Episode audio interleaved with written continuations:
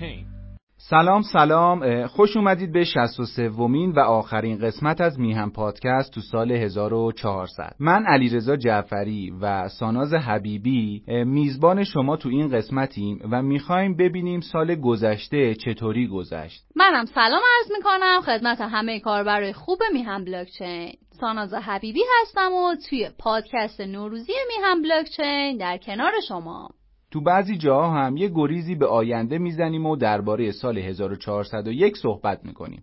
خب سعی کردیم بخشای متنوع و جالبی رو آماده کنیم. اگه بخوایم به صورت کلی بگیم، سه تا بخش داره این پادکست ما. بخش اول درباره اکوسیستم داخلی کریپتو صحبت می‌کنیم، یعنی اتفاقایی که تو ایران افتاد. بخش دوم اختصاص پیدا می‌کنه به حوزه بینون ملل و در آخرم یه سری مطالب فان و جالب رو با هم در میون می‌ذاریم بعضی از مطالبی هم که دربارش صحبت می‌کنیم لینکش رو تو مقاله سایت می‌ذاریم. پس اگه از طریق اپل پادکست، گوگل پادکست یا Castbox دارید به ما گوش می‌دید حتما به سایت هم سر بزنید. این رو هم بگم که توی برنامه هایی که گفتم می‌تونید با ما در ارتباط باشید و نظراتتون رو بهمون به بگید. کاربرایی که از اپل پادکست استفاده می‌کنن می‌تونن تو انتهای صفحه مربوط به میهن پادکست rate بدن و کامنت بذارن. تو گوگل پادکست و Castbox هم می‌تونید ما رو لایک کنید که ببینیم موضوعات چقدر براتون جذاب بودن. یا برامون کامنت بذارید که از feedback اتون برای بهتر شدن استفاده کنید بهار آمد سوار آمد به مرکب نوروز. خورشید تابان یهو! خوشم خوشم که اون بده تر آمد رنجم. بگرفته پایان یهو! بیا که خوش کنم دلم به روی تو شادم. کن در این نو بهاران. دور سرما رفته غم به یک جا رفته پا کوبیم یاران. میشه گفت سال 1400 سال پرفراز و نشیبی برای اکوسیستم کریپتو تو ایران بود. اصل ترین مسئله که بقیه موارد رو هم تحت تاثیر قرار می‌داد نبود قانونه. اواخر فروردین ماه بود که رئیس مجلس گفت موضوع رمز ارزها تو اصلاحیه قانون مبارزه با قاچاق کالا و ارز در نظر گرفته شده که مسئولیت قانونگذاری رو به بانک مرکزی واگذار می‌کنه. خب حساسیت ها رو کریپتو با توجه به بالا رفتن تب و این بازار بیشتر و بیشتر می‌شد. از طرفی یه عده می‌گفتن که کار کار اقتصادی و وزارت اقتصاد باید ورود کنه. از طرف دیگه یه سری می‌گفتن که رمز ارزها مربوط به حوزه پولی میشه و بانک مرکزی باید تصمیم گیرنده باشه. این بینم یه سری معتقد بودن که باید وزارت نیرو و وزارت نفت و سمت هم به میدون بیان و از اونا می‌خواستن که تو تصمیم گیری ها دخیل باشن. تو بهبهه پیدا کردن متولی مجلس نامه زد که ارائه خدمات پرداختیاری به صرافی ممنوع بشه. محمد باقر قالیباف رئیس مجلس گفتش چون مردم هنوز اطلاعات کافی ندارن و قانون درست و حسابی هم وجود نداره در این باره فعالیت اینا میشه مثل داستان سکه سامن و امثال اون. پس بهتر جلوش گرفته بشه. این درخواست تقریبا برابر بود با تعطیلی صرافی‌ها و افزایش ریسک سرمایه ایرانیا چون کاربرا مجبور می شدن که بالاخره فعالیتشون رو به یه صرافی دیگه منتقل کنن دیگه و تنها گزینهشون هم صرافی های خارجی می شد. واسه همین باید می‌رفتن تو صرافی های خارجی حساب باز می‌کردن و با داستان KYC و تحریم روبرو می شدن. البته این فقط بود مالی قضیه بود و داستان اشتغالزایی و تعطیلی کسب و کارا و مهاجرت نیروی ماهر به قوت خودش هنوز باقی بود. خیلی از فعالا با زدن نامه‌ای به وزارت سمت و مجلس خواستار جلوگیری این طرح شدن. تو آذر ماه شاپرک به شرکت های پرداختیار اعلام کرد که تنها به شرکت هایی می‌تونن سرویس بدن که اینماد داشته باشن. خیلی از کسب و کارا و فعالا به این طرح اعتراض کردند و گفتن فضای کسب و کار رو سخت و سختتر می‌کنه. حرف از غیر قانونی بودن این کار هم به میون کشیده شد ولی تو اسفند دیوان عدالت اداری این کار رو کاملا قانونی اعلام کرد و گفتش که هیچ مانعی برای انجام این کار وجود نداره. تو ادامه داستان قانونگذاری یک ماه پیش یعنی تقریبا اوایل اسفند ماه بود که دولت پیشنویس سندی رو به عنوان سند تحول رمز ارزش در اختیار کارشناسا قرار داد که بتونن اکوسیستم یا زیست بوم رمز ارزها رو بهتر ساماندهی کنن. حدود دو سه روز پیش هم سند نهاییش منتشر شد. هدف از این سندم اینه که از یه نظام حکمرانی تهدید محور و منفعلانه و دستوری به یه نظام حکمرانی فرصت محور فعالانه و نوینتر حرکت کنیم. یکی از چیزهای دیگه که تو این سند اومده اینه که باید تمرکزمون رو از mining یعنی اینکه فقط دنبال mining باشیم تو این زمینه قانون گذاری کنیم تو این زمینه حرکت کنیم برداریم و بتونیم از تمام ابعاد بلاکچین استفاده کنیم. درباره نبود قانون و بینظمی تو سیستم تصمیم گیری درباره رمزارزها از مدیر صرافی ایکس نوین سوال کردیم که مهمترین تصمیمی که باید در این زمینه گرفته بشه یا حیاتی ترین قانونی که باید برای کریپتوکارنسی توی ایران وضع بشه چی می‌تونه باشه؟ سلام و عرض ادب دارم خدمت شما و همراهان گرامیتون. در خصوص سالی که مطرح کردید مهمترین تصمیم یا حیاتی ترین قانونی که باید وضع بشه برای رمز ارزها چی هست؟ خب موارد خیلی مختلف و گسترده ای مطرحه. ولی من چند نکته رو یادداشت کردم. اولین موردی که می‌خوام به صورت خلاصه بهش اشاره کنم به رسمیت شناختن رمزارزها و ماهیت اونه آیا بیت کوین یک ارز یا یک کالا؟ مورد بعدی عدم چارچوب و قوانین برای صرافی های رمزارز هست که نداشتن قانون مشخص باعث میشه در آینده حاکمیت و کاربران با مشکلات جدی مواجه بشن یا حتی خود مدیران صرافی ها که به علت عدم وجود قانون شفاف ممکنه در محاکم قضایی حکم ناعادلانه ای برای اونا صادر بشه.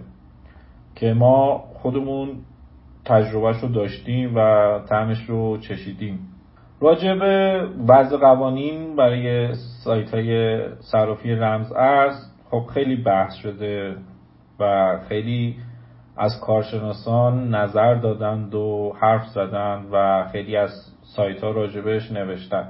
اما می‌خوام موردی رو بهش اشاره کنم که زیاد ندیدم بحثی روش باشه یا کسی چیزی راجبش نوشته باشه.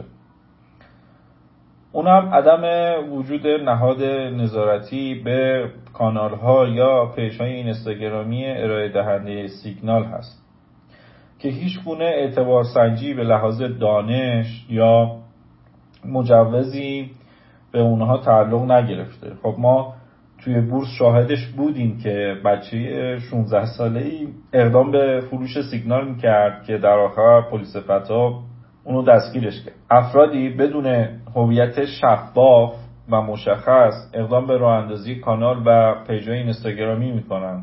خب در موارد خیلی خیلی زیادی ما خودمون شاهدش بودیم که کاربران زیادی سرمایه خودشون رو از دست دادن یا حتی به صفر رسیده. یا پیج های اینستاگرامی که فالوورهای چند هزار تایی چند میلیونی دارن که اقدام به pump و dump ارزها می‌کنن.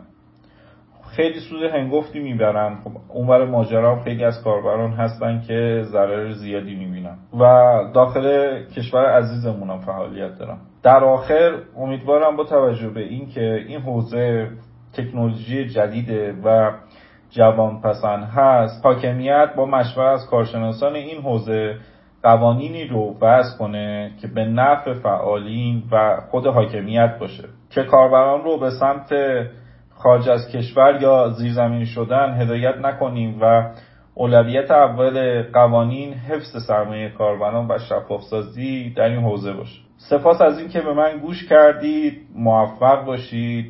خدا نگهدار.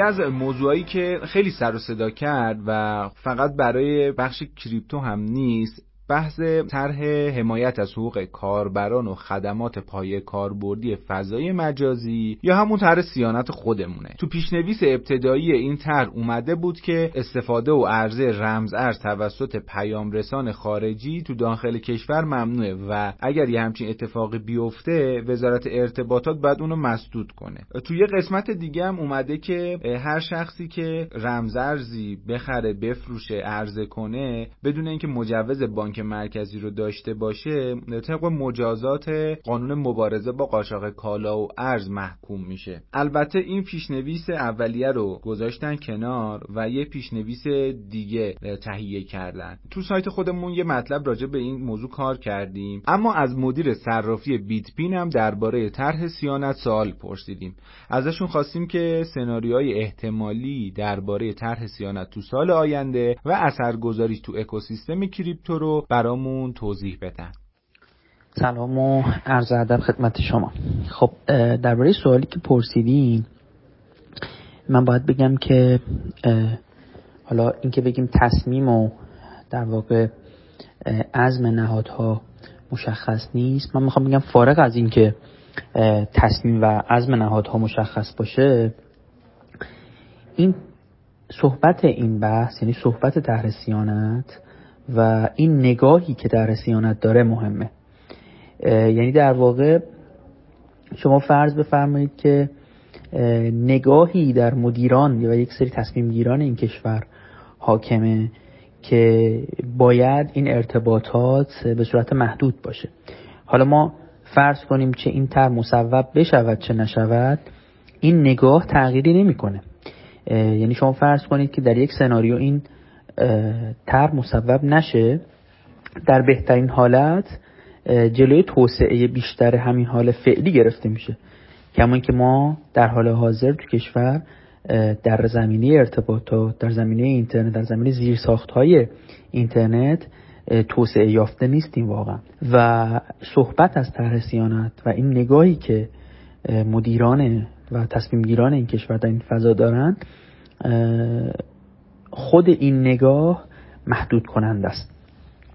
شما الان کشورهای حوزه خلیج فارس رو ببینید امارات بحرین حتی کویت عمان اینا سعی می‌کنن که هر روز دارن سعی می‌کنن که راه های توسعه رو باز بکنن و هر روز دارن سعی می‌کنن که تصمیمات جدیدی بگیرن که منجر به گسترش فناوری و زیرساخت های ارتباطی میشه. خب و این ور ما داریم نگاهی رو غالب می‌کنیم که دقیقا برعکس این فضاه و خب در مرز جغرافیایی ما کشورهایی هستن که این چنین با سرعت دارن به سمت توسعه میرن و ما با این نگاه خودمون رو داریم محدود می‌کنیم. بنابراین از هرچی که باشه این نگاه نگاهی که ما رو عقب میندازه و نگاهی که متاسفانه توسعه رو محدود می‌کنه و سقف پرواز کشور ما رو در زمینه زیرساختهای فناوری به شدت کوتاه می‌کنه. اثری که در واقع این طرح روی اکوسیستم داخلی داره خب خیلی اثر واضحیه. ببینید ما یک چیزی شبیه به طرح سیانت اومدیم در یک سری صنایع انجام دادیم مثل صنعت خودرو مثل صنعت فولاد. اثرات اقتصادیش رو دیدیم در مملکت و منجر به عقب افتادگی های خیلی شدیدی شده. و در مقیاس کلان یه چیزی شبیه طرح سیانت رو ما در اقتصاد داریم. ما بدنه اقتصاد و استخونبندی اقتصادمون یک اقتصاد دولتی است و خب این انحصار چیزی شبیه به طرح سیانت برای کل فضای اقتصادی است. اما حوزه فناوری اطلاعات و حوزه اینترنت یک مقدار متفاوت تر از این حوزه است. ببینید شما تو صنعت خود رو اولا که با کالا یک جنس فیزیکی و یک خط تولید سر کار دارید. نیروهایی که متخصص هستند در زمینه خود رو عمدتا نیروهای با تخصص پایینتر و کار اپراتوری هستن که الان هم در دنیا عمدتا با ربات ها دارن جایگزین میشن و یک لول در واقع کارگرهای دانشی وجود دارن که خب اونا عمدتا کار طراحی و مهندسی رو انجام میدن که اونا هم خیلی نزدیک به فضای فناوری اطلاعات هستن بیشتر تا صنعت خودرو اما حالا فضای اینترنت فناوری اطلاعات شبیه به صنایع مشابه خودرو نیست. اولا که اینجا ما جنسی به صورت فیزیکی نداریم و آدم ها نیروی انسانی ها نیروی انسانی که تو این فضا در واقع فعال عمدتا متخصص و سطح بالا هستن.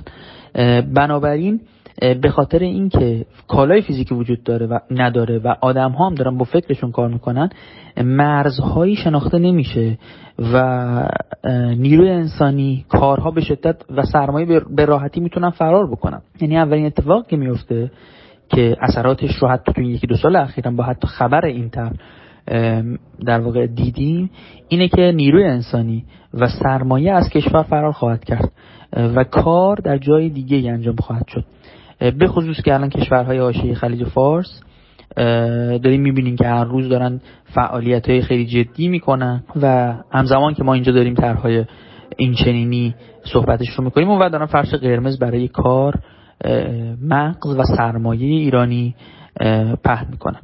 از نظر اجرایی هم اکوسیستم داخل در واقع توسعه اکوسیستم داخل عملا بسته میشه.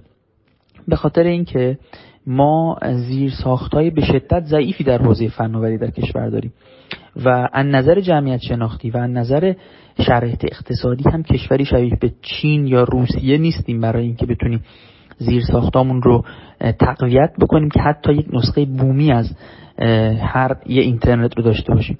بنابراین سالها طول می‌کشه تا ما حتی زیر ساخت بخوایم آماده کنیم برای هر همون ایده ای که توی ذهن طراحان طرح سیانت وجود داره حتی همون ایده. و وقتی این سالها رو ما طی بکنیم تا اون ایده بخواد اجرایی بشه عملا فناوری های جدید در دنیا مانند اینترنت ماهواره‌ای و فناوری بلاکچین و از این جنس خواهند اومد و فناوری که ما روش سالها سرمایه گذاری کردیم از توسعه زیر ساختاری منسوخ میشه در دنیا نظر مزیت رقابتی و مزیت اقتصادی عقب خواهیم افتاد و رسما فاتحه این حوزه و اقتصاد دیجیتال و حوزه اکوسیستم حوزه اقتصاد دیجیتال که کریپتوکارنسی ها و بلاکچین هم زیر مجموعش میشن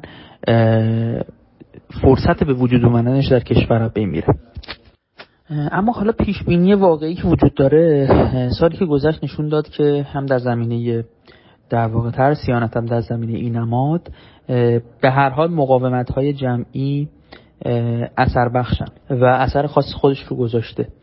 و حتی این در اگه تصویب هم بشه پیچیدگی های اجرایی به شدت زیادی داره هم از بعد فنی هم از بعد اجتماعی. و خب وجود این پیش در واقع پیچیدگی ها اجازه نمیده که به راحتی این تر مصوب بشه. ضمن اینکه خب ما اقتصاد خیلی در واقع اقتصاد خیلی سالم و اقتصاد در واقع رو به جلوی هم نداریم و کورسوی امیدی که برای رشد اقتصادی در فضای دیجیتال وجود داره هم که بخوایم ببندیم شرایط برای کل کشوری مقدار پیچیده میشه. بنابراین از نظر من از نگاه کلان سیاسی هم یک مقدار اجرایی شدن این تر پیچیدگی خاص خودش داره. به خاطر همین هم است که تا الان اجرایی نشده. و من حسم اینه که حداقل تو چشم انداز دو ساله آینده این تر حالا مستقل از تصویب شدن یا نشدنش اجرایی به اون صورت نخواهید شد.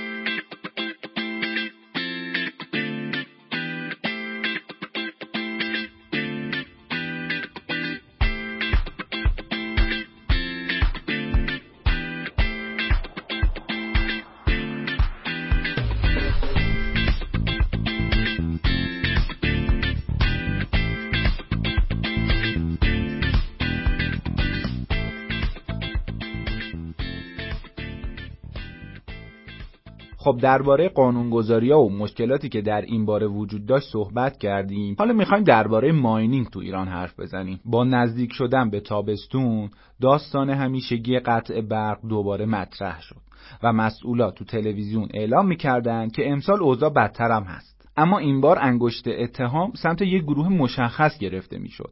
ماینرها و استخرهای ماینینگ.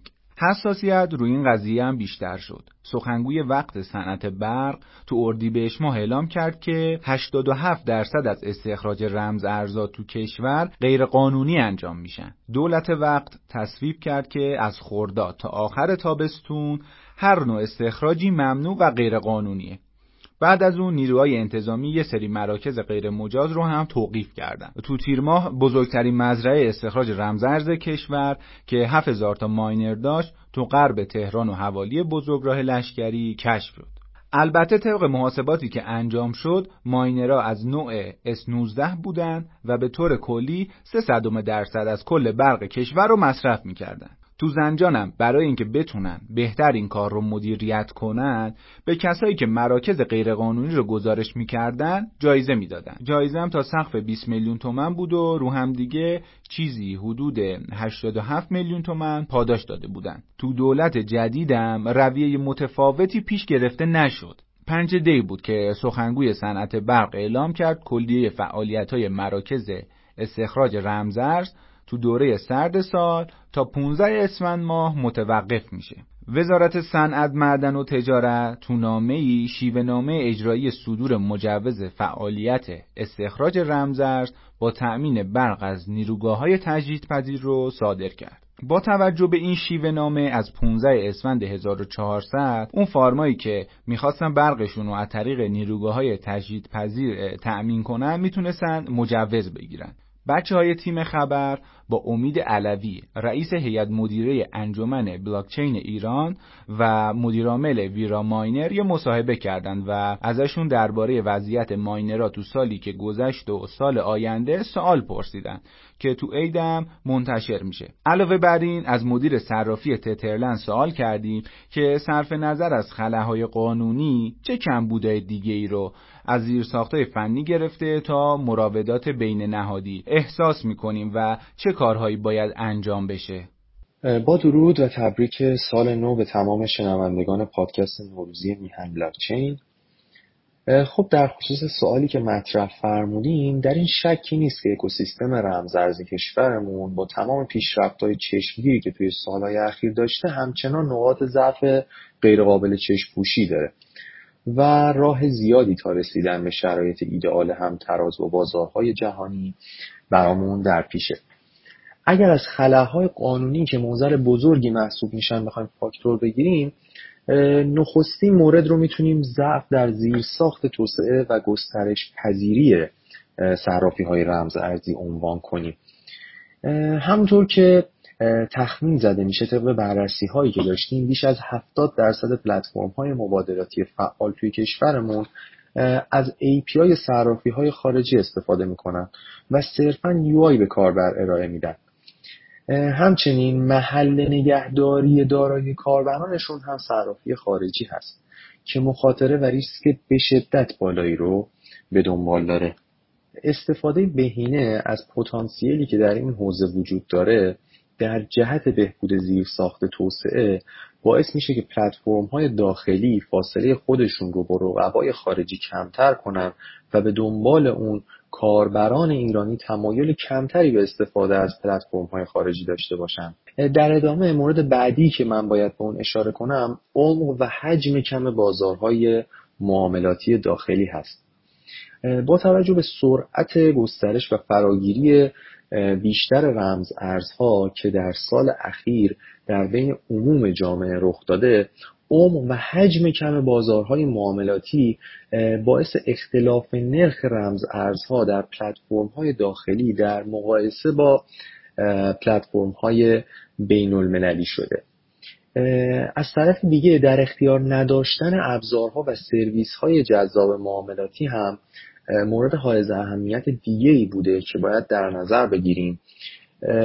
پلتفرم هایی که چنین ابزارهایی رو در اختیار کاربران قرار میدن بهتره برای بروز رسانی و ارائه جذابتر این سرویس ها بیش از چیزی که امروز شاهدش هستیم تلاش کنند.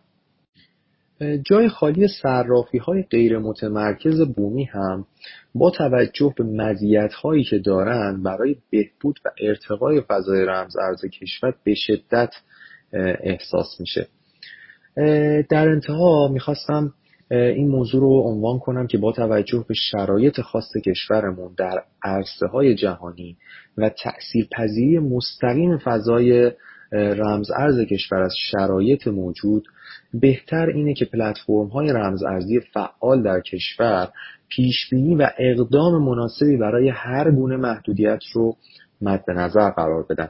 برای شفافتر شدن این موضوع لازم می‌دونم به گزارش اخیر چین اشاره کنم که در اون سراحتا از پلتفرم های ایرانی به عنوان عاملی برای دور زدن تحریم ها اسم برده بود که متاسفانه بدون شک خطر مسدود شدن دارایی های هموطنانمون رو در پی داره.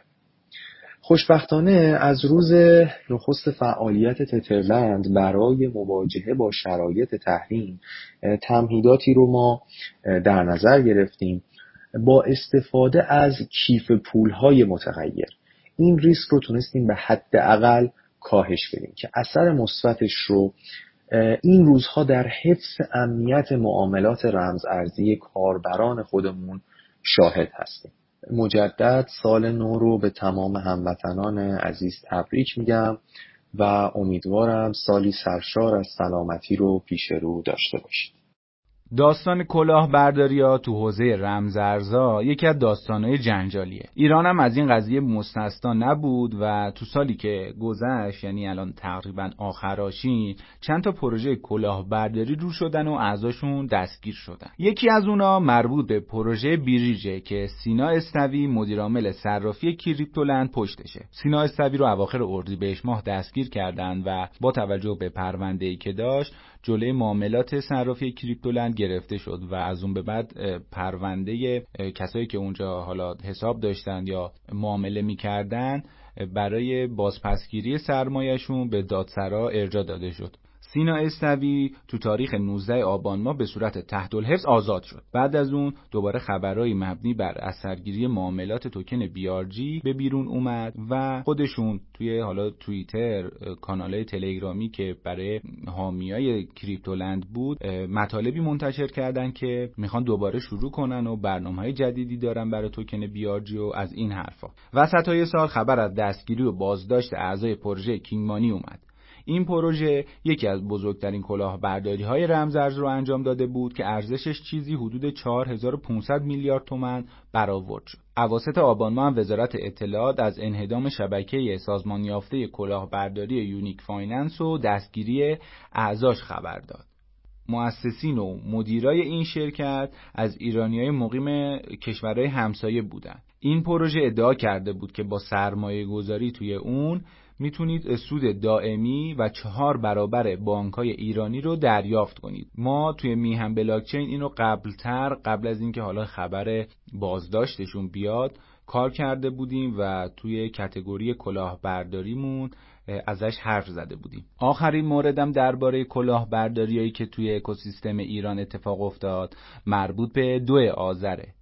تو دو آذر پلیس امنیت اقتصادی ناجا تو اطلاعیه ای از شناسایی و انهدام یه شبکه سازمان یافته خبر میده. این پروژه رمز ارزی به اسم دریک رو ارائه کرده بود.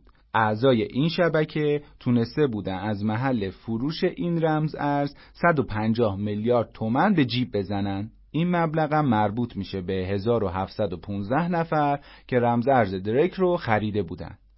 بخش آخری که می‌خوایم در مورد اون تو اکوسیستم داخلی ایران صحبت کنیم مربوط به پیاده سازی تکنولوژی میشه.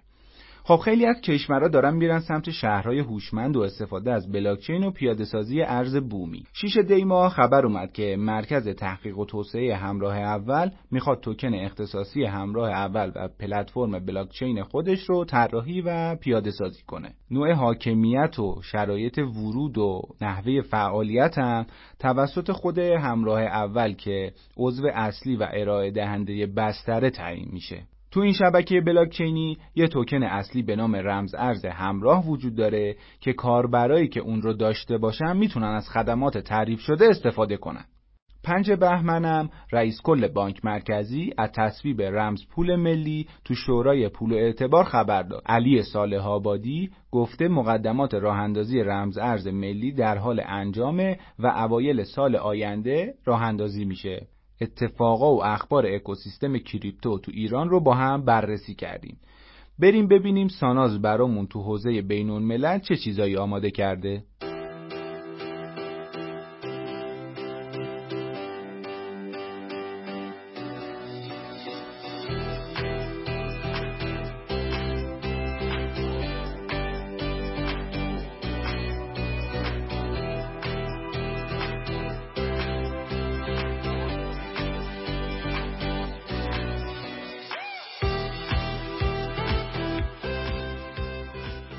از نظر مارکت و بازار سال 1400 سال ATH های جدید. بیت کوین تو آبان به 69 هزار دلار رسید و پشت سرش مثل بیشتر مواقع آلت کوین هم حرکت کردن. ارزش کل بازار به نزدیک 3 تریلیون دلار هم رسید. خیلی خودشونو آماده کرده بودن برای بیت کوین 100 هزار دلاری و پیش بینی می‌کردن که این اتفاق قبل از سال جدید میلادی یعنی دی ماه 1400 میفته اما نه تنها این اتفاق نیفتاد بلکه کل بازار با شروع سال 2022 وارد فاز اصلاحی و نزولی شد حالا بریم یه نگاهی به اتفاقایی که باعث بالا پایین شدن بازار شد بندازیم پنج فروردین بود که پیشنهاد فعالسازی ویژگی تپروس بیت کوین تو آبان ماه 1400 ارائه شد. بعد از بروز رسانی SegWit تو بلاکچین بیت کوین، Taproot رو میشه تاثیرگذارترین و مهمترین آپدیت تو ساختار بیت کوین دونست. با انجام آپدیت تپروس، مواردی مثل حریم خصوصی، مقیاس پذیری و امنیت شبکه افزایش پیدا می‌کرد. تو این بروز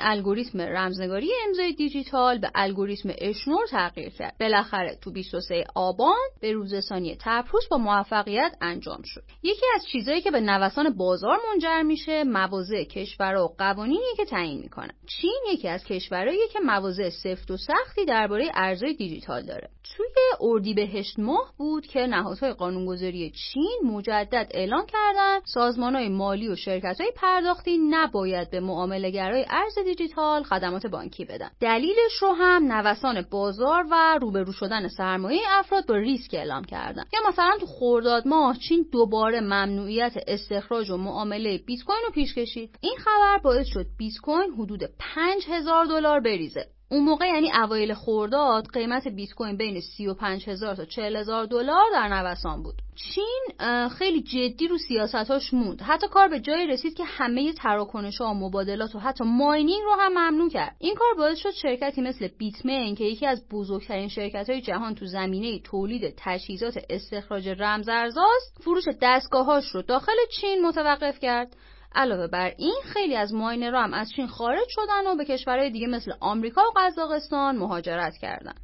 محدودیت ها و ممنوعیت های چین باعث شد که اوایل تیر ماه hash rate بیت کوین با کاهش 50 درصدی روبرو بشه و به تبع رو قیمت هم اثر گذاشت و قیمت بیت کوین به 29 هزار دلار رسید. تو پرانتز اینم بگم که تو داستان hash rate اگر تنش یا اتفاق خاصی توی کشوری که hash rate بالایی رو به خودش اختصاص داده بیفته hash rate بیت کوین خب طبیعتا تحت تاثیر قرار می‌گیره. مثلا قزاقستانی که گفتیم خیلی از ماینرها از چین به اونجا مهاجرت کردن به خاطر ناآرومی ارومیایی که برای گرون شدن سوخت تو دی ماه اتفاق افتاد اینترنت رو قطع کرد این کار باعث شد hash rate بیت کوین 13 درصد افت کنه تو 23 بهمن hash rate بیت کوین با رشد 31 درصدی نسبت به روز قبلش به بالاترین حد خودش رسید. این مقدار نسبت به تاریخ مشابهش تو سال گذشته رشد 54 درصدی داشت. اما این گیرودار برای اولین بار تو دنیا تو ساعتهای پایانی همایش بیت کوین 2021 میامی رئیس جمهور السالوادور با یه ویدیوی ضبط شده اعلام کرد که لایحه‌ای رو به مجلس میده که با قانونگذاری بیت کوین رو به عنوان ارز رایج و قانونی این کشور می‌شناسن. آمار عجیبی که درباره السالوادور وجود داره اینه که حدود 70 درصد مردم این کشور حساب بانکی ندارن. هرچند خب این اتفاق تاثیر مستقیمی روی قیمت بیت کوین بازار نذاشت اما امیدوار رو برای پذیرش بیشتر و قانونی کردن ارزهای دیجیتال بیشتر کرد السالوادور برنامه هایی هم برای استفاده از انرژی های تجدید پذیر مثل انرژی گرمایی داره و از شرکت های مرتبط با بهرهوری از انرژی گرمایی درخواست کرده تا تأسیساتی را برای ماینرهای بیت کوین ایجاد کنند. تو سال 1400 خیلی منتظر انتقال اتریوم از POW به POS بودن. البته که این اتفاق به صورت کامل رخ نداد. اما تغییراتی که تو زیر ساخت شبکه پیاده سازی شد اتریوم رو قدم به قدم به اتریوم دو نزدیکتر می‌کرد. یکی از این تغییرات پیاده سازی موفقیت آمیز hard fork لندن بود که تو تابستون انجام شد.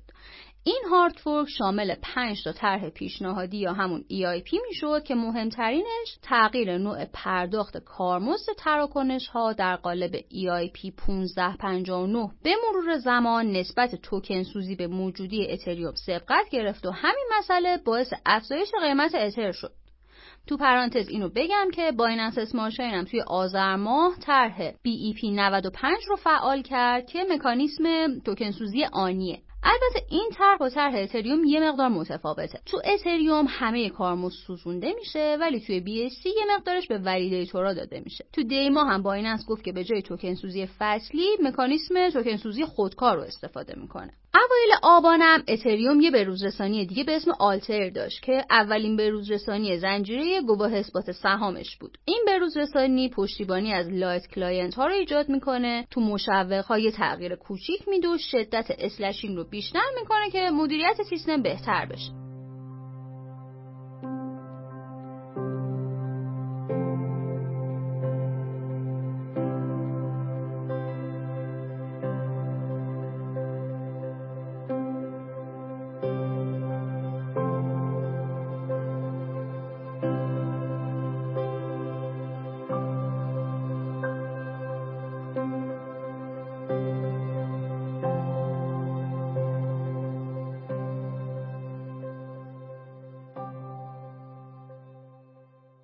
سالی که گذشت لایه دوها خیلی مورد توجه قرار گرفتن. چون مثلا تعداد دب ها روی اتریوم روز به روز بیشتر می‌شد از یه طرف داستان NFT ها و پروژه هایی که بالا می اومدن وجود داشت و از طرف دیگه هم طرح توکن سوزی اتریوم. همه اینا دست به دست هم داد که توی مقطعی از سال تقریبا اوایل شهریور جیوه شبکه اتریوم به 2000 برسه و کارمزد پرداختی کاربرا به 200 دلار هم برسه. خب لایه دو خیلی به این مسئله کمک کردن. ویتالیک بوترین هم توی کنفرانسی توی شانگهای گفت که لایه دوها آینده مقیاس پذیری اتریوم البته تو اسفند ماه کارمزد تراکنش اتریوم به کمترین مقدار خودش توی 6 ماه اخیر رسیده بود و میانگین کارمزد پرداختی کاربرا حدود 10 دلار شد. خب وقتی بازار میریزه و فعالیت کاربرا کم میشه طبیعیه که کارمزد اتریوم هم بالاخره کاهش پیدا کنه. اواخر تابستون کاردانو با hard fork آلونزو قرارداد هوشمند به شبکش اضافه کرد. هاسکینسون خالق کاردانو این hard fork رو حاصل 6 سال تلاش می‌دونه. خیلیا به این شبکه برای پشتیبانی نکردن از smart contract ها انتقاد می‌کردن. این آپدیت باعث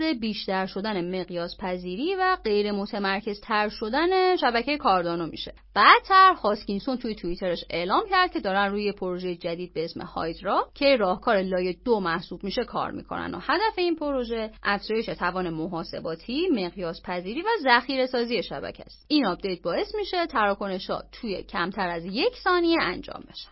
همون موقع ها پروژه Wormhole راه اندازی شد که یه پروتکل میان زنجیره که امکان ارتباط بین سولانا، اتریوم، بایننس smart chain و ترا رو فراهم می‌کنه. این اواخر فانتوم هم به Wormhole اضافه شد.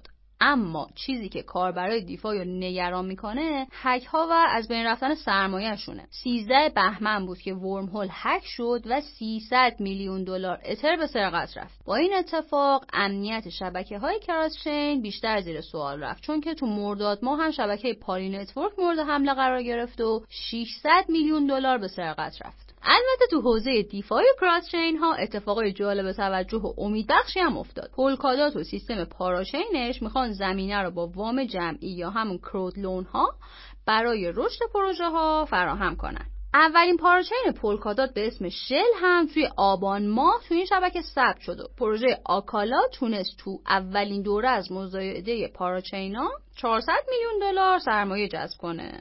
یکی از اتفاقای به شدت مهم و تاثیرگذار تو بازار ETF بیت کوین بود که تو مهر 1400 اتفاق افتاد. بعد از اینکه کمیسیون اوراق بهادار آمریکا صندوق سرمایه‌گذاری پروشر رو تایید کرد، قیمت بیت کوین 6 ممیز 3 دهم درصد رشد کرد و به 63 هزار دلار نزدیک شد. همونطور که گفتم در کنار ممنوعیت و محدودیت‌های مختلفی که کشورهای مختلف برای اکوسیستم رمزارزها ایجاد کردن، سال 1400 رو اگه خوشبینانه بخوایم ببینیم، می‌تونیم اون رو سال خوبی برای پذیرش ارزهای دیجیتال بدونیم. تو پادکست شب یلدا درباره پذیرش ارزهای دیجیتال صحبت کردیم و میسم برامون در موردش توضیح داد. اگر که علاقه داریم به این مسئله حتما اون پادکست رو هم گوش بدیم اواسط پاییز بود که بلومبرگ یه گزارش منتشر کرد با این روی کرد که بهترین سپر در برابر تورم چیه؟ خب بعد از داستان کرونا شاخصهای اقتصادی مثل تورم خیلی تحت تاثیر قرار گرفتن. مثلا نرخ تورم تو آمریکا بین 6 تا 7 درصد رسید که از اوایل سال 1990 در نوع خودش بی سابقه بوده.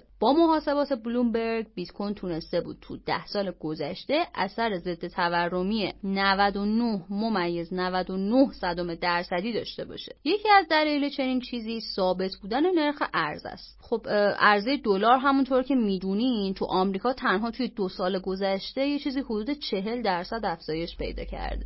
دو تا اتفاق مهمم اواخر سال رخ داد که یکیش تاثیر منفی داشت و یکیش هم امیدوار کننده بود و تاثیر نسبتا مثبت داشت. اونی که تاثیر مثبت داشت فرمان اجرای رمز ارزها تو آمریکا بود که رویکرد مثبتی رو درباره ارزهای دیجیتال دنبال می‌کرد. اما اونی که تاثیر منفی داشت متاسفانه جنگ بین روسیه و اوکراینه. درسته که بخشی از کمک ها به اوکراین توسط ارزهای دیجیتال انجام شد و باعث شد که مردم و دنیا بیشتر با رمز ارزها و کاربردش آشنا بشن. ولی خب با شروع جنگ بازار ارزهای دیجیتال هم قرمز شد و حتی بیت کوین تا زیر 34 هزار دلار هم اومد. سوالی که اینجا برای خودم پیش اومد و برام جالب بود اینه که میگم بیت کوین طلای دیجیتاله و برای سرمایه گذاری و حفظ ارز ارزش می‌تونه محل سرمایه گذاری خوبی باشه. اما برخلاف طلا با وقوع جنگ قیمت بیت کوین ریخت در صورتی که قیمت طلا سعودی شد. خب این رابطه رو چطوری می‌تونیم تحلیل کنیم؟ برای گرفتن جواب این سوال از ساناز وفی دعوت کردم که بیا تو پادکست و چند دقیقه درباره این موضوع با هم گپ بزنیم. سلام ساناز چطوری؟ همه خوبه؟ مرسی متشکرم. مرسی من دعوت کردیم. ممنون از تو که اومدی. به همون بگو که چه تحلیلی درباره رفتار فعلی بیت کوین در قبال جنگ داری. خب در ارتباط با داستان جنگ روسیه و اوکراین خب همونطور هم که دیدیم اتفاقی که افتادیم بود که خب طلا افزایش قیمت داشت و بیت کوین ریزش قیمت داشت. سالی, سالی بود که همه هم میپرسیدن که خب چرا اگر میگیم بیت کوین طلا دیجیتاله خب چرا همون رفتار طلا رو در حقیقت دنبال نکرد؟ من دو تا تحلیل مختلفی راجبش میشه. من دو تا موضوع رو بهش اشاره می‌کنم. یکی اینکه باور اینکه بیت کوین طلای دیجیتاله یک باور به نسبت قدیمیه و امروز با توجه به یوز کیس هایی که بیت کوین داره و اینکه تقریبا رفته سمت اینکه یه چیزی بین استورا ولیو بشه و یک چیزی تعریفی از پیمنت بشه در بازار کریپتو دیگه آنچنان به چشم طلا بهش نگاه نمی‌کنن. روزی که بیت کوین در حقیقت سال 2009 به دنیا عرضه شد با این تعریف که خب ماینش استخراجش چیز هزینه بریه. از طرفی تعدادش محدوده و قرار روزی تموم بشه. یه جورایی خیلی همذات پنداری شد با concept طلا. اون روزای اول خیلی بحث اینو می‌کردن که خب بیت کوین مثل طلا میمونه منتها دیجیتالیشه. بحث پشتوانش مطرح شد تقریبا از 2015 16 که خب حالا اگر ما میگیم که همه چیز شبیه طلاه این پشتوانه ای که به هر حال یه خواهان و یک طرفداری هم باید داشته باشه. صرفا یه قشر کمی فقط بیت کوین رو بخوان که نمی‌تونیم بگیم پشتوانه مردمی داره. این قضیه کم کم داره اتفاق میافته و تبدیل پشتوانه دار شدن میشه بیت کوین اما یه موضوع مهمی که باید در نظر داشته که به شدت نوپائه عمر شبکه بیت کوین کلا 12 سال 13 سال الان فکر می‌کنم و خیلی جا داره تا اینکه اون historical data هایی که حالا در بازارهای مثل بازار طلا وجود داره توی بیت کوین هم به وجود بیاد. خب یکی از این بحث می‌خواستیم بهش نگاه بکنیم یکی هم این که بیت کوین توی سالهای اولیش که در حقیقت به دنیا عرضه شد سیستم ماینینگش و تولید بیت کوین در حقیقت دست یک عده خیلی خاصی بود جهان شمول به قول معروف نبود و خیلی نمیشناختنش. خاطر همین اون همون کسایی که اول در زیر ساخت بیت کوین کمک کرده بودن شروع به استخراج بیت کوین کردن. نرخ استخراجش هم خیلی سرعتش بالا بود و حجم زیادی از بیت کوین ها تو اون دو سه سال اول ماین شد. این افتاد دست عده خاصی در در حقیقت فضای بیت کوین. بعد یه موج دیگه ای از نهنگا به وجود اومدن. یک دسته اول نهنگ در حقیقت الی اداپتورها بودن. یه قشر دیگه از نهنگا قشر صرافی ها بودن که تقریبا 2013 14 صرافی متمرکز که پا گرفتن. آدما که می‌رفتن بیت کوینشون تو صرفی نگه می‌داشتن در حقیقت در اختیار صرافی قرار می‌دادن بیت کویناشون رو. اینه کم کم شروع کردن انباشته بیت کوین کردن و قشر بعدی قشر صرافی ها بودن. در حقیقت موازی با همینم قشر استخرهای mining هم در حقیقت miner های بزرگی که اومدن رفتن تو فاز اینکه آقا solo mining رو بذاریم کنار و یه چیزی به اسم استخر وجود آوردن که در حقیقت ریز miner ها میومدن بهش وصل می‌شدن. اینا بیت کوین خیلی جمع کردن تو این 13 14 سال و تبدیل شدن به نهنگ های بیت کوین. همونطور که قبلش اشاره کردم وقتی یک بازار نوپای هیستوریکال دیتا نداره و بخش زیادی از در حقیقت یک دارایی دست یک عده خاصی باشه تصمیم گیری براش بر اساس حالا اون قانون عرضه و تقاضا یا اون فضای غیر متمرکزی که راجع بیت کوین میگیم اتفاق نمیفته در عمل و تصمیم گیرنده ها در حقیقت میشن اون نهنگ ها که حالا اتفاقا در سر داستان جنگ روسیه و اوکراین خلاف آنچه که حالا همه فکر می‌کردن نهنگ ها رفتار کردن. یه جمله معروفی هم هست میگن که رفتار نهنگ رو هیچ کدوم از ما نمی‌تونیم تشخیص بدیم. یعنی اگر قرار بود ما تشخیص بدیم قاعدتا ما هم مثل اونا نهنگ می‌شدیم. بنابراین ما نمی‌تونیم بگیم که اینا چه فکری می‌کنن. حالا با توجه به صحبت که کردی و حالا برداشتی که من از صحبتات داشتم مقایسه بیت کوین و طلا کلا از بیس اشتباهه. و کلا این دوتا رو وقتی که حالا توی بازار مالی میان طلا و بیت کوین رو با هم مقایسه می‌کنن این کلا مقایسه اشتباهیه. آیا به نظر تو پیش نیازی وجود داره یا زیرساختی لازمه که تعمین بشه برای اینکه بیت کوین شبیه به طلا بشه؟ و آیا اصلا بیت کوین باید شبیه طلا بشه به نظر تو؟ سوال جالبیه. آره به نظر من در حال حاضر اگر اولا یک به قول تو یک سوال فلسفی که آیا ما باید اینها رو با هم مقایسه بکنیم یا نه؟ که من احساس می‌کنم خیلی. اصلا بیت کوین مسیر تکنولوژیکی که داره طی می‌کنه مسیری نیستش که فکر می‌کنم طلا طی کرده و بازارهای ثانویه‌ای که حالا سوار بر طلا هستن. اما حتی اگر هم بخوایم اینطوری بهش فکر بکنیم من فکر می‌کنم دو سه تا اتفاق مهم باید برای بیت کوین بیفته تا که ما بتونیم بگیم فاکتورهای اولیه رو برای مقایسه این دوتا دارایی دارن. یکیش بحث اداپشنه که بخش اول صحبت همش اشاره کردم. بیت کوین عمر 13 ساله ای داره عمر خیلی کمی داره در مقایسه با طلا. اون اداپشنه باید صورت بگیره آدما بیان. بیت کوین رو بشناسن بیت کوین رو خرید و فروش بکنن ازش استفاده بکنن. حالا چه جنبه استراف ولیو داشته باشه چه جنبه پیمنت داشته باشه. و این اداپشنی که الان در سال 2021 و 2022 اتفاق افتاده در مقایسه با اتفاقی که برای طلا افتاده واقعا مثل یک مثلا سوزن تو انبار کاه میمونه. مورد بعدی این که یعنی بازم یکی از اون زیر ساخته که فکر می‌کنم لازمه بحث این که توزیع بیت کوین از سمت همون نهنگایی که گفتم به سمت در حقیقت یوزوال پرسن ها ایندیویدوال هایی مثل من و تو که به مرور زمان اتفاق میفته یعنی نهنگ ها به هر حال تا یه جایی سعی می‌کنن که اون قدرت رو در حقیقت نقدینگیشون رو حفظ بکنن. و یا جایی به بعدم که بیت کوین خیلی گرون بشه چون نرخ تورم منفی داره پیش بینی میشه که روند قیمتیش همیشه مثبت باشه من فکر می‌کنم که اینا کم کم این بیت کوین های انباشته شده از اون ولت های خاموش از نهنگ های بی سر صدا کم کم روانه افراد در حقیقت عادی جامعه میشه و اگر اتفاق نیفته کلا جریان چرخش بیت کوین فلج میشه که این فکر می‌کنم خیلی جریان نرم و بلند مدتی هم باز هست.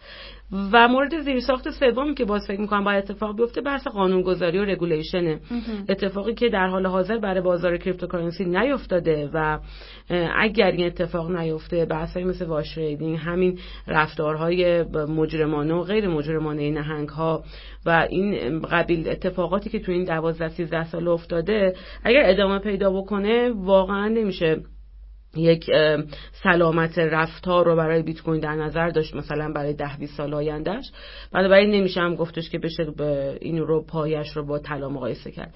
من فکر می‌کنم این سه مورد اگر اتفاق بیفتد این هم اصلا بحث بحث مثلا امروز و فردا و سال دیگه هم نیست بحث بلند مدته. شاید بشود در دهه های آینده اگر بیت کوین زنده باشد و طلا هم باشد و همه چی باشد و کلا دنیا نابود نشه ما شاید اون موقع بتونیم بگیم که بشه بیت کوین رو با طلا در حقیقت مقایسه کرد. درسته. خیلی ممنونم از تحلیل درجه یکت مثل همیشه خیلی تحلیل خوبی بود. ممنونم ازت که وقت گذاشتی. اومدی توی پادکست و امیدوارم که سال خیلی خوبی داشته باشی. اگر صحبتی با کاربرا داری میشنویم. مرسی متشکرم. من از طرف خودمون من و تو علیرضا و تمام بچه های میهن بلاکچین سال 1401 رو تبریک میگم. سالی خواهد بود پرقدرت برای میهن بلاکچین و آرزو می‌کنم که برای همه همینطور باشه. همراه با سلامتی و کلی ولدهای پرپول. ایشالله ممنونم ازت ساناز. ادامه پادکست مربوط میشه به بررسی چند تا ترند تو سالی که گذشت. بریم ببینیم علیرضا درباره میم کوینا چی میگه.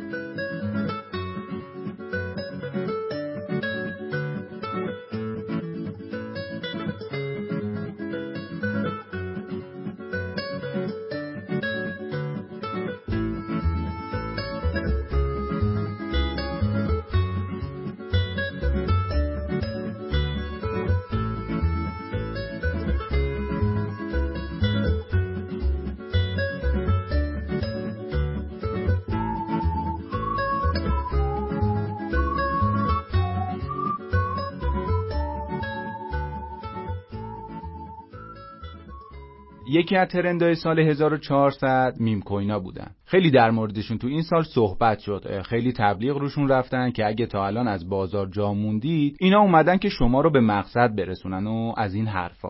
Doge و Shiba که اول صف بودن. بعضی از این توکنا مثل Samoyedcoin که حدود 4300 درصد رشد کرد pump ای چند هزار درصدی داشتن. اما خب اینا ثابت نموندن و همونجور که pump شدن همونجورم dump شدن. افراد زیادی مثل ادوارد اسنودن مشاور سابق آژانس امنیت ملی آمریکا درباره خطرات این ارزهای دیجیتال هشدار دادن. چارلز هاسکینسون هم به کاربردی نبودنشون اشاره کرد و حتی فردی مثل جردن بلفورد یا همون گرگ وال استریت که خودش تو حوزه مالی پرونده قضایی داره مقابل shitcoin ا موضع گرفت و اونا رو خطرناک دونست و میگه که در مقابل سود کردن بعضی از افراد عده زیادی نابود میشن اگه به داستان meme coin ا و این شوخی های دنیای crypto علاقه دارید پیشنهاد می‌کنم قسمت 59 میهم پادکست رو گوش بدید یکی از بحث‌های داغ تو سال 1400 NFT ها بودن. NFT ها برای یکی دو سال اخیر نیستن و به سال خیلی قبلتر برمیگردن. یه سری مقالات داریم با عنوان گزارش جامع NFT تو سال 2021 که توسط کوین تلگراف منتشر شد و ما تو میهم بلاکچین ترجمهش کردیم.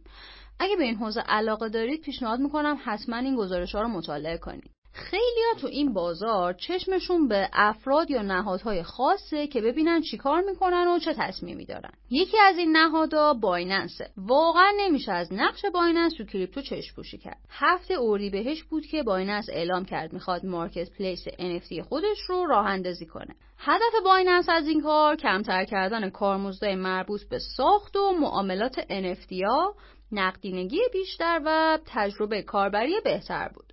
موقعی که Binance تصمیمش رو اعلام کرد حجم معاملات هفتگی ها کاهش زیادی داشت. اما روند همینطوری نموند. بازار NFT هم همپای رشد بازار cryptocurrency رشد کرد. کلکسیون های مختلف وارد بازار شد و عدد فروش NFT ها به 24 میلیارد دلار رسید. دو تا از پروژه های پر سر و صدا CryptoPunk و میمونای کسل بودن. هرچند پروژه CryptoPunk از سال 2017 استارت خورد ولی با توجه به موج بازاری که امسال وجود داشت خیلی مورد توجه قرار گرفت. یه لیستی از 10 تا NFT گرون قیمتی که تو سال 2021 فروش رفت منتشر منتشر شد که چهار تاش متعلق به CryptoPunk ه و گرونترینش کد 7523 قیمتش یه چیزی حدود 11.5 میلیون دلار ناقابله. البته این NFT تو رتبه چهار قرار داره و تا صدر جدول فاصله خیلی زیادی داره. گرونترین NFT اسمش The Merge یا ادغامه که به قیمت 91 ممیز 8 دهم میلیون دلار فروخته شده. پروژه میمونای کسل هم به خاطر ظاهری که داشتن و شاید به نظر بعضیا به خاطر کاربردی که نداشتن مورد توجه قرار گرفت. بعد از عرضه کلکسیون تو شهریور ماه داستان میمونای جهش یافته به وجود اومد. این NFT ها به هولدرهای میمونای کسل ایردراپ می‌شد یا اون موقع در ازای سه اتر فروخته می‌شد. پروژه میمونای کسل تونست 96 میلیون دلار از فروش عمومی 10 هزار میمون جهش یافته جمع آوری کنه و با airdrop 10 هزار شیشه از سرم های جهش یافته به holder های مبتنی بر NFT اتریوم اجازه داد که میمون های جدیدی رو به رایگان تولید کنن. تو این سال خیلی از هنرمندا، بازیگرا، ورزشکارا و شرکت های تکنولوژی وارد حوزه NFT و متاورس شدن. مثلا جانی دپ هنر هنرمند و بازیگر سرشناس آمریکایی اولین مجموعه NFT خودش رو به اسم هرگز از حقیقت نترس تو بهمن ماه منتشر کرد این مجموعه متشکل از 11111 اثر NFT از تصاویر و نقاشی های کشیده شده از دوستان، خانواده و قهرمانان جانی دپه. شدت استقبال از این مجموعه NFT به حدی بود که برای مدت کوتاهی سرورهای پلتفرم دیسکورد از دسترس خارج شد.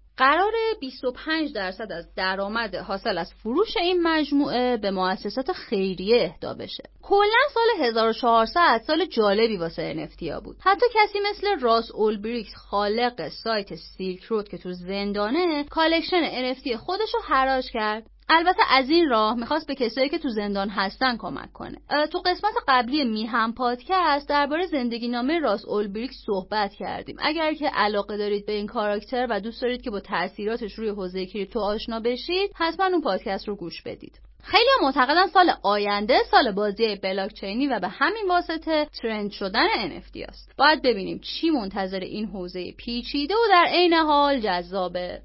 متاورس هم یکی دیگه از ترندهای سال 1400 بود. دنیای دیجیتالی که به نظر خود من هنوز خیلی ناشناخته است. از اونجایی که یه سر داستان می‌رسه به NFT خیلیا درباره متاورس هم مطمئن نبودن و نیستن و نمی‌دونن آیا این همون چیزیه که بهش نیاز داریم یا نه. خب تو داستان کرونا مایکروسافت اعلام کرد خیلی از جلساتش رو به صورت مجازی و تو متاورس برگزار کرده. آقای اسنوپ داگ تو شهریور ماه 1400 یه مهمونی خصوصی و کنسرت تو پلتفرم سندباکس برگزار کرد و فیسبوک هم نام خودش رو به متا تغییر داد. ظاهرا این شرکت به دنبال ساخت یه متاورسه که تجربه زندگی اجتماعی آنلاین و دنیای واقعی رو به هم وصل کنه. اواخر دی ماه مایکروسافت یکی از غولای بازیسازی یعنی Activision رو 69 میلیون دلار خرید و مدیر عاملش اعلام کرد که این خرید نقش کلیدی تو توسعه پلتفرم‌های متاورس ایفا می‌کنه. خب کسایی که اهل game هستن می‌دونن Call of Duty و World of Warcraft دو تا از محصولای خفن Activision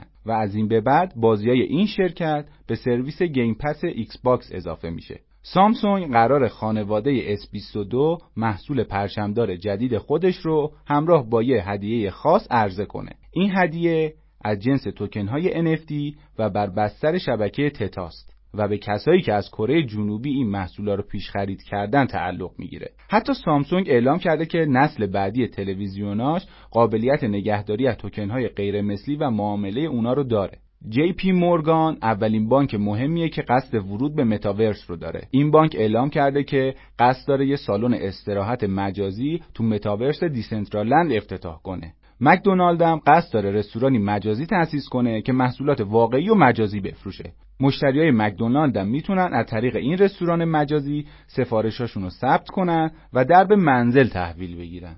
واقعا نمی‌دونیم چه چیزی در انتظارمون و چه شکلی می‌تونیم یه زندگی دیگه توی دنیای دیجیتال داشته باشیم. شاید سالهای بعد همگی نوروز رو تو متاورس جشن بگیریم.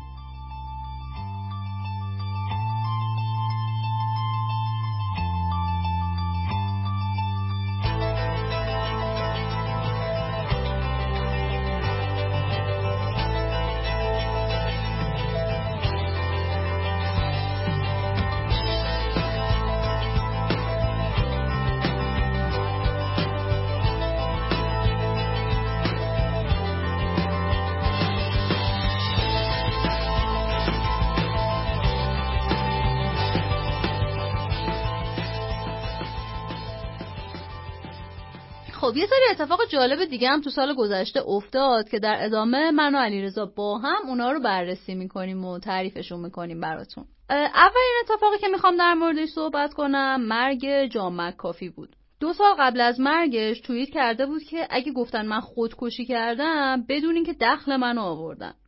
جان مکافی کارهای زیادی انجام داده. از طراحی یکی از قدیمی ترین آنتی ویروس ها به اسم مکافی تا کاندیداتوری توی ریاست جمهوری. آخر سرم به خاطر فرار مالیاتی و کلاهبرداری تو ارزهای دیجیتال و چه و چه دستگیر شد و به گزارش نهادهای مربوط تو سلول زندان خودش رو خلاص کرد. این آقای مکافی یه پیش بینی هم کرده بود و سر همون خیلی افتاد سر زبونا. پیش بینیش این بود که گفت قیمت بیت کوین تو سال 2021 به یک میلیون دلار می‌رسه. خب همونطور که می‌دونید همچین اتفاقی نیفتاد.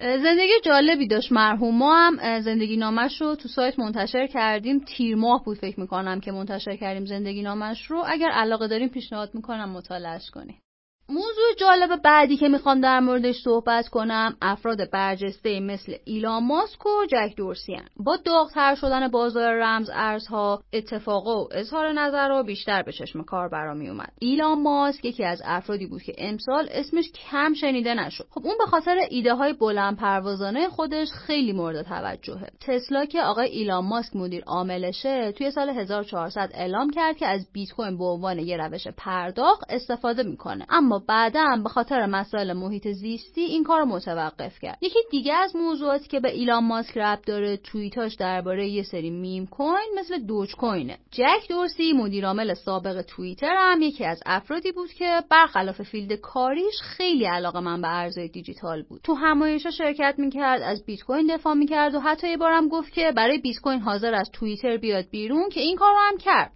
زندگی نامه جک دورسی و ایلان ماسک رو هم روی سایت داریم. اگر علاقه دارید که ببینید این دو نفر چه فعالیت های تو حوزه کریپتو داشتن هم مقاله ها رو بخونید و هم اسمشون رو تو سایت search کنید که خبرهای مربوط بهشون رو ببینید. موضوع بعدی که می‌خوام بهش اشاره کنم موضوع تان کوینه. یکی از پروژه هایی که خب با توجه به وضعیت ما ایرانیا اومد تو صدر اخبار همین پروژه تان کوین بود. چند سال قبل که قرار شد تلگرام رو فیلتر کنن خبرهای منتشر شد که تلگرام می‌خواد با قابلیت بلاک چین از این کار جلوگیری کنه. اما خب داستانش به همین سادگی هم نیست همونطور که می‌دونید. ما یه مقاله خیلی مفصل درباره تان کوین روی سایت داریم که میسم نوشته و ویدیوش رو هم خودش رفته. خیلی مقاله و ویدیو جذابیه. پیشنهاد می‌کنم اگر به این موضوع علاقه دارید حتما اون مقاله و ویدیو رو چک بکنید. scam و کلاهبرداری هم یکی از مواردی بود که توجه خیلی رو تو سالی که گذشت به خودش جلب کرد. گل سرسبدشون هم Squid Game بود. یه تیمی از تب و تاب سریال Squid Game استفاده کرد و یه پروژه و توکن به همین اسم راه انداخت. تیمشون گفت ما یه بازی play to earn یم و با بازی کردن می‌تونید پول در بیارید. مراحل بازی هم مثل فیلمش طراحی شده بود. بازیکنها برای اینکه بتونن تو بازی آخر شرکت کنن باید 15 هزار تا توکن میداشتن که با قیمت اون موقع Squid Game فرد باید 195 هزار دلار ازش خرید می‌کرد. قیمت این توکن مدام رشد کرد و ده آبان به قیمت باور نکردنی 2861 دلار رسید. این پروژه تو عرض 5 دقیقه rug pull کرد و دو ممیز یک دهم میلیون دلار به جیب زد. قیمت توکنم 99 ممیز 99 صدم درصد ریخت. توکن Year و بازی CryptoCar م از پروژه های کلاهبرداری دیگه بودن که مورد توجه قرار گرفتن. پیدا کردن ساتوشی هم که شده یکی از موضوعات همیشگی اکوسیستم تو آذر ماه بالاخره بعد از دو سال پرونده کریگ رایت بسته شد آقای رایت ادعا می‌کرد که ساتوشیه اما در نهایت اعلام شد که ایشون ساتوشی قلابیه و برای بالا کشیدن اموال شریکش باید 100 میلیون دلار جریمه بده. چند تا اتفاق ناخوشایندم برای ما ایرانیا تو سال 1400 افتاد. اولی مربوط به صرافی بایننسه که اول سقف برداشت برای account هایی که فقط احراز هویت مقدماتی و پایه رو انجام دادن رو از دو بیت به 6 صدم کاهش داد که با قیمت اون موقع چیزی حدود 2300 دلار می‌شد. دو قدم بعدی هم احراز هویت رو برای همه الزامی و اجباری کرد و با توجه به تحریما و از این حرفا امکان استفاده رو برای ایرانیا سختتر کرد. البته یه سری به سمت account های جعلی که با مدارک دیگران یا بعضا ساختگی احراز هویت شده بودن رو آوردن که ما همون موقع هم تو مقاله‌ای که مربوط به همین مسئله است دربارهش صحبت کردیم. مورد بعدی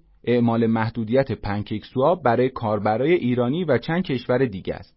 صرافی غیر متمرکز پنکیک سواب با نمایش اعلامیه‌ای تو وبسایتش اعلام کرد دسترسی کاربرای ایرانی و چند تا کشور دیگه به این صرافی به زودی مسدود میشه. اگه از پنکیک سواب استفاده می‌کنید و می‌خواید ببینید که چطوری میشه هنوزم از این پلتفرم استفاده کرد، حتما مقاله آیا کاربران ایرانی همچنان می‌توانند از پنکیک سواب استفاده کنند رو مطالعه کنید. شاید بشه گفت امسال سال خوبی برای کاربرای ایرانی توی حوزه بین الملل crypto نبود. 50 تا دانشجوی ایرانی که توی دوره ConsenSys شرکت کرده بودن از دوره آنلاین حذف شدن و دیگه مدرکی بهشون تعلق نمی‌گیره. این اتفاقا به خاطر داستان تحریماست. بعد از این اتفاق Gitcoin سرویس grant که مربوط به دوره آزمایشی به زبون فارسی بود رو به حالت غیر فعال در آورد. این سرویس اینطوریه که پروژه ها می‌تونن تسهیلات و کمک مالی دریافت کنن و محصولشون رو برای عرضه آماده کنن. یه اتفاق ناراحت کننده دیگه هم که افتاد امسال داستان مربوط به OpenSea و MetaMask بود. OpenSea و MetaMask هم به خاطر تحریم ها حسابا و تراکنش های کاربر ایرانی رو محدود کردن. البته تو MetaMask اگه سرویس دهنده Infura باشه تراکنش ها با مشکل مواجه میشن که با تعویض سرویس دهنده میشه این مشکل رو حل کرد. یه خبری که هم خیلی کاربرا رو شگفت زده کرد و هم روی market تاثیر گذاشت کناره‌گیری آندره کرونیه از DeFi و پروژه Fantom بود. آقای کرونیه چند تا پروژه خوب مثل Yearn Finance رو راه اندازی کرده بود و از مشاورای Fantom هم محسوب می‌شد. یکی از همکاراش با یه توییت خبر کنارگیری خودش و کرونی رو اعلام کرد و گفت که چند تا از پروژه هاشون 14 فروردین به کار خودشون پایان میدن. چه غروب سیزده بدری بشه. تو سالی که گذشت اتفاقای ریز و درشتی تو حوزه کریپتو افتاد. حالا که این اتفاقا رو بررسی کردیم وقتش رسیده که بریم ببینیم تو این سال برای کاربرای میهم بلاکچین چه اتفاقای جالبی افتاده.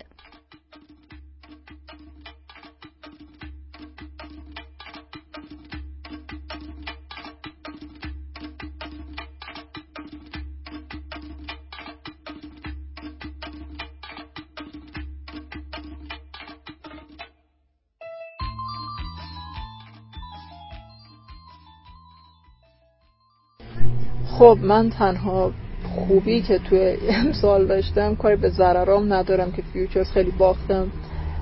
ولی من خودم شخصا شیبا رو روی 200 میلیون واحدش و 200 میلیون واحدش رو دو دلار گرفتم.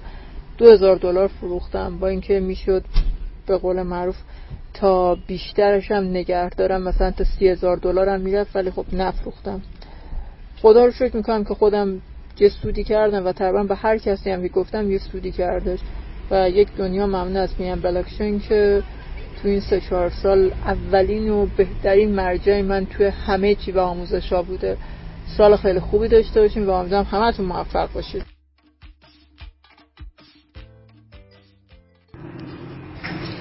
خب من یه خاطر خیلی خیلی بری دارم. چند وقت پیش یه بازی شروع کردم اسم کریپتو کارز. ماشین گرفتم 530 دلار روزه اول خیلی خوب داشت بهم سود می‌داد.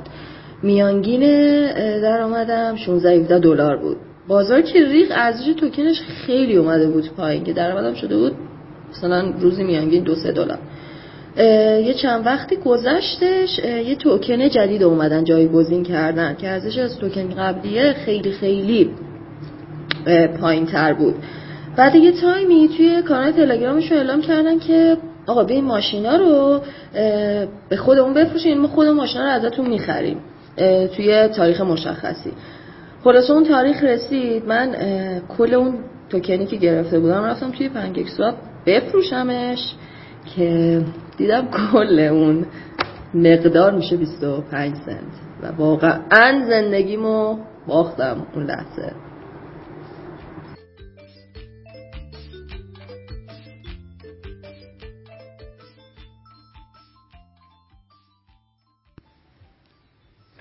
سلام من یه خاطره دارم از این خاطرهایی که تو شدم تمه زیاد می‌کنه. امسا تو یه پلتفرمی که اصلا الان اسمش یادم نیست و اصلا نمی‌خوام دیگه تو زندگی اسمم یا اسمش اصلا به یادم بیاد. رفتم روی ADA با 20 دلار لوریج 100 یه position باز کردم که فرداش به شدت رفت بالا و 500 دلار شد دارایی من. ولی همون طمعه که نگم براتون یه اومد سراغم و من این position رو نبستم و کل داراییم liquid شد و هیچ و اون 20 دلاری هم که گذاشته بودم از دستم رفت. مثلا نگم براتون.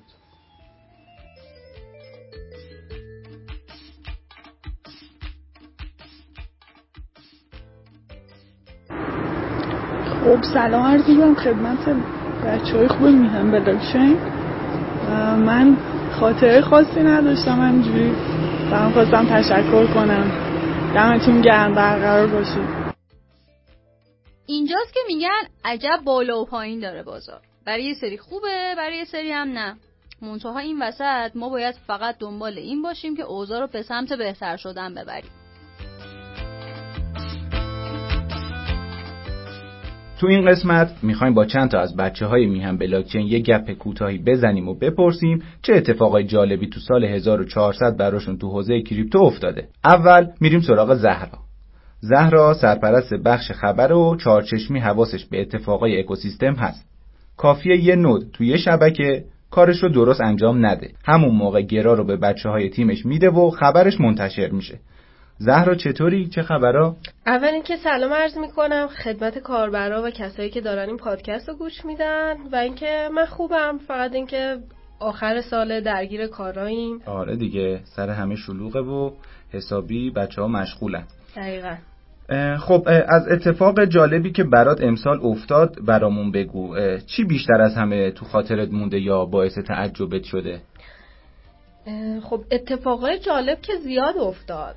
بخوام کلی بگم اینکه بیت کوین 69 هزار دلاری رو داشتیم ولی اگه بخوام شخصی بگم خب خیلی اتفاق افتاده. وقتی آدم توی این حوزه کار می‌کنه قطعا اتفاقای زیادی هم میفته ولی از خوباش بخوام بگم اینه که سودای خوبی داشتم. اتفاقای جالبی افتاد به خاطر همین.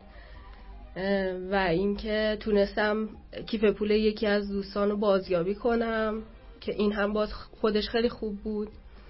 یه اتفاق خندهدار دیگه ای که افتاد یه جریانی بود که با آرن داشتیم. خب. و حالا این به نفع من بود ولی به ضرر آرن بنده خدا. این مدلی بود که ما قرار بود تو اوپنسی NFT بخریم و می‌خواستیم جفتمون بریم یه خریدی بزنیم. آرن اول شروع کرد. من گفتم بذار آرن بره ببینیم مثلا سیستم چجوریه بعد من امتحان می‌کنم. آرن رفت بخره و یه اتفاقی که افتاده بود NFT که می‌خواست بخره فکر کنم رو شبکه پالیگانم بود اگه اشتباه نکنم. بعد این بنده خدا رفته بود. اتراش رو تبدیل به متیک کرده بود. بعد موقعی که رفته بود اون NFT رو بخره همه رو با اتر پرداخت کرده بود. آره. و کلی کارمز داده بود بابت یه NFT خیلی ارزشمندی هم نبود خیلی بی اهمیت. بعد دیگه رفتم باهاش صحبت کردم که چی شده و چه اتفاقی افتاده داستان چی بوده اصلا واسم تعریف کرد که بابت هر contract و هر داستانی چقدر کارمزد داده و دیگه من همونجا دیگه پشیمون شدم دیگه. کلا گفتم خداحافظ. من فعلا انجام نمیدم. ولی اگه اشتباه نکنم فکر کنم 130 تا 150 دلار شده بود پول کارمزد. عجب. آره. جالبه. خیلی هم عالی. چیز دیگه ای نمی‌خوای بگی برامون؟ ببین خاطرات که زیاد هست. ولی فکر نمی کنم تو اینجا بگنجه و اینکه ترجیح میدم که با یه جمله صحبت هم تموم کنم. آره حتما. یه جمله خیلی معروف هست از یه نمایشنامه نویس ایرلندی به اسم ساموئل بکر. فکر می‌کنم خیلی باش آشنا باشن. این جملهش به من کمک کرده تا به حال و امیدوارم که به خیلی هم کمک کنه. میگه که هر چقدر تلاش کردی یا هر چقدر شکست خوردی مهم نیست. باز هم تلاش کن باز هم شکست بخور ولی این بار بهتر شکست بخور. ممنونم از زهرا. مرسی که اومدی و مهمون این قسمت از پادکست ما بود. خواهش می‌کنم. مرسی از شما که من دعوت کردین و اینکه امیدوارم یه پادکست خیلی خفن در بیاد از این مرسی مرسی. مرسی. نفر بعدی یکی از بچه های محتوا بوده که خیلی از کاربرا خوب میشناسنش ولی جدیدا رفته تو تیم آرندی. خودش و بخشی که الان توش مشغوله با هم چفت چفتن. اینجوری بگم که تا ته یه چیز رو در نیاره ولکن ماجرا نیست. تو پادکست یلدا هم برامون درباره پذیرش بیت کوین صحبت کرد. خب چطوری میسن قربونت سلام علی رضا.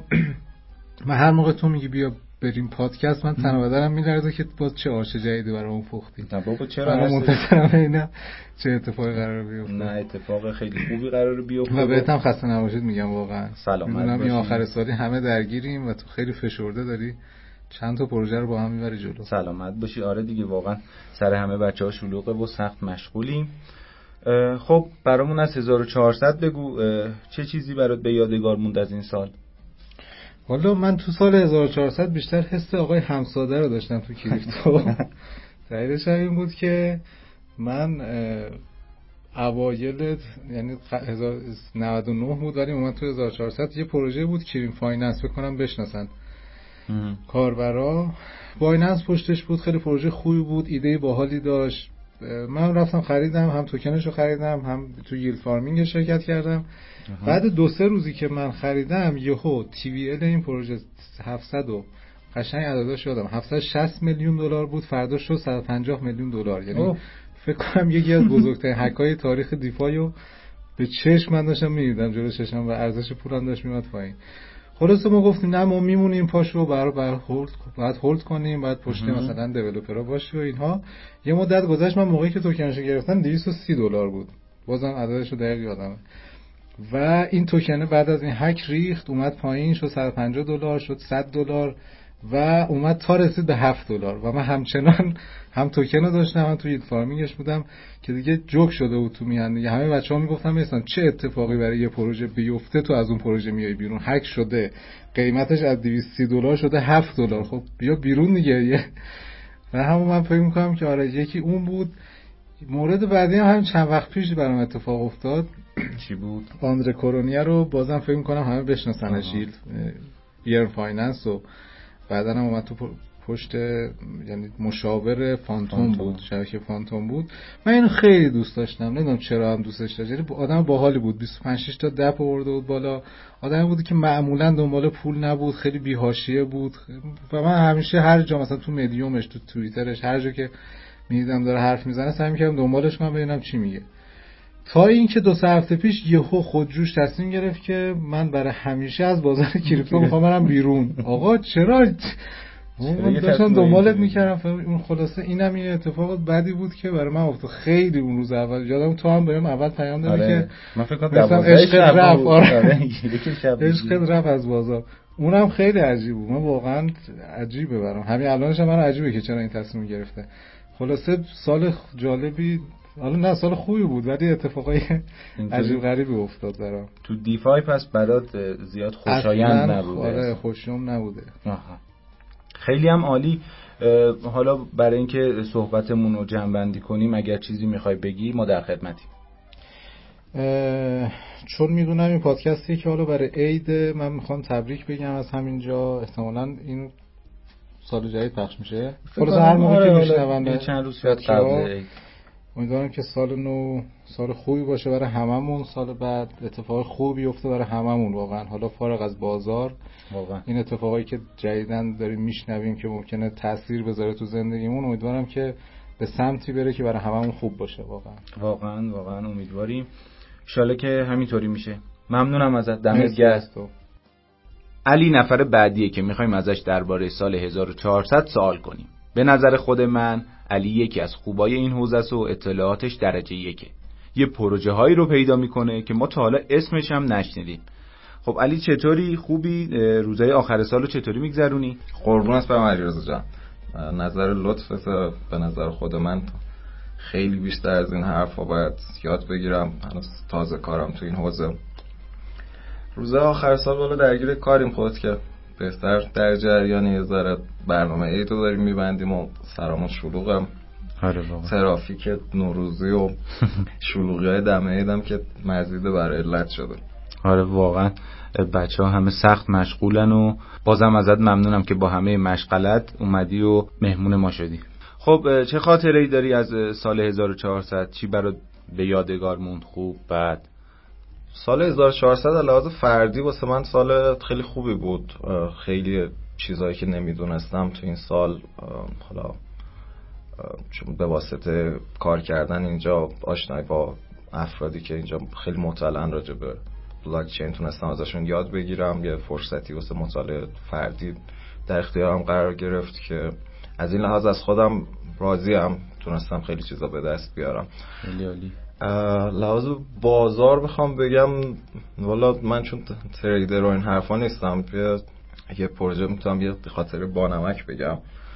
آره، همین مالا اواخر سال هم هست فکر کنم جفتش یک دو ماه اخیر باشه. یکی از اینکه من حافظم ندارم یه بی تاثیر یه گوشه داشتم نونماستم اونو میخوردیم یه پروژه بود که فورک اوه بود.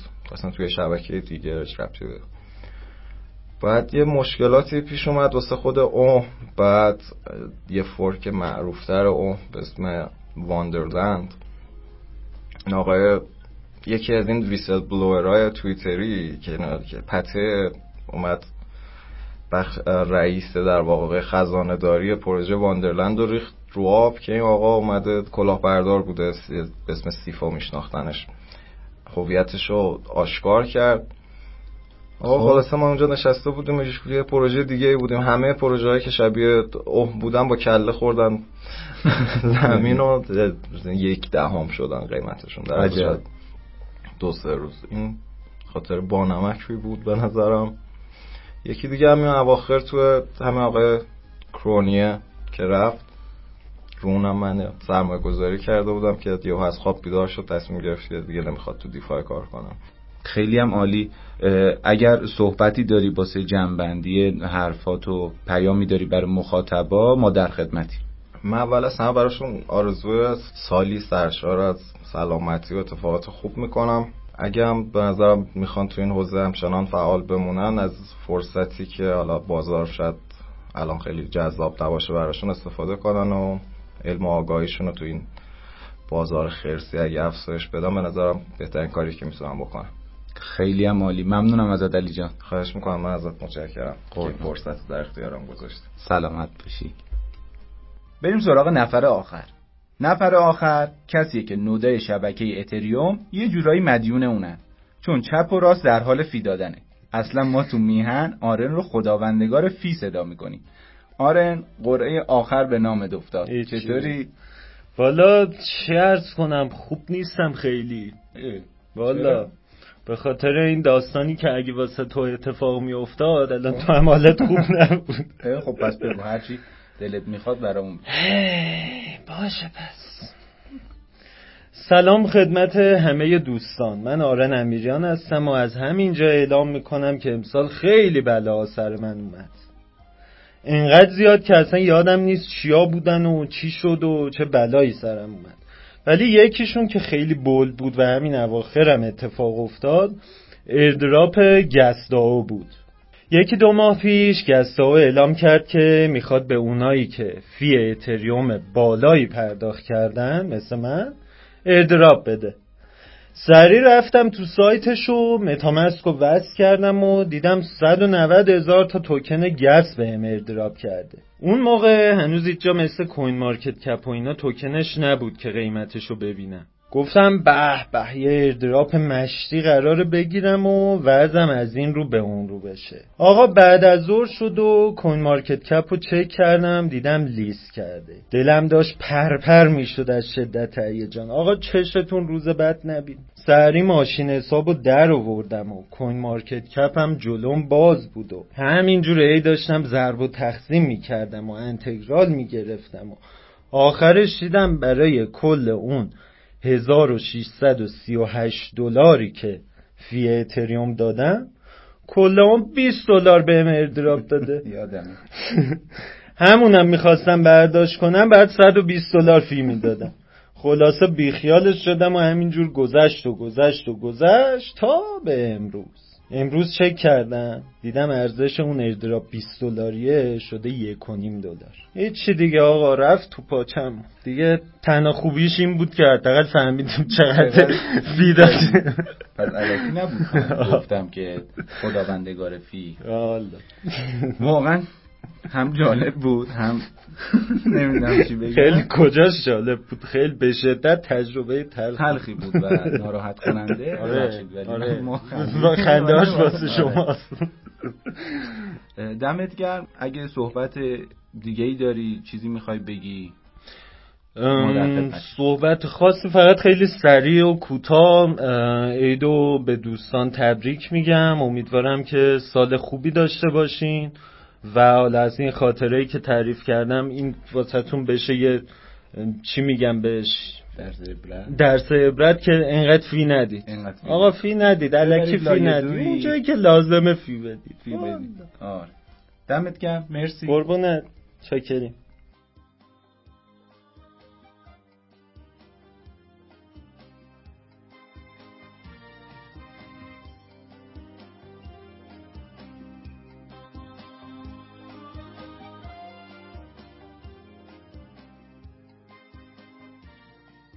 آخر سرم گفتیم شاید بد نباشه برای تعطیلات عید یه چند تا فیلم، پادکست و کتاب تو حوزه بلاکچین معرفی کنیم که سرگرم کننده باشه. از فیلم ها شروع می‌کنیم. فیلم اول که یه مستند درباره Silk Road و راس اولبریکته Deep Web نام داره.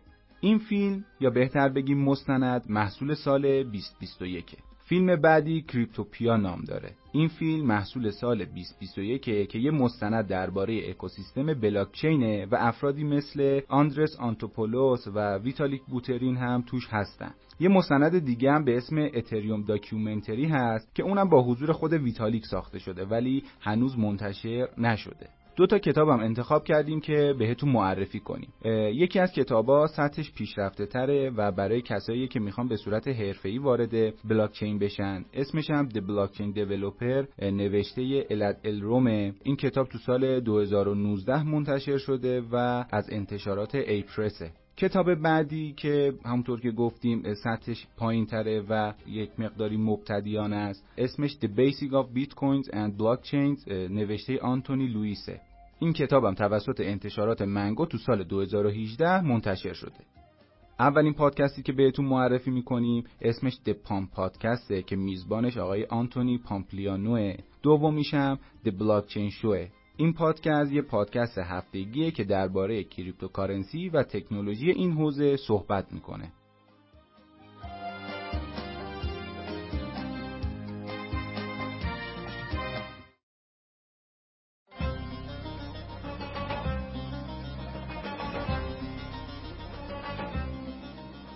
خب اینجا 63 ومین و آخرین قسمت از میهم پادکست تو سال 1400 تموم شد. تو این سال تلاش کردیم که تا جای ممکن بهترین و بروزترین اطلاعات رو در اختیار شما قرار بدیم. بازار ارزهای دیجیتال فراز و نشیب زیادی داره.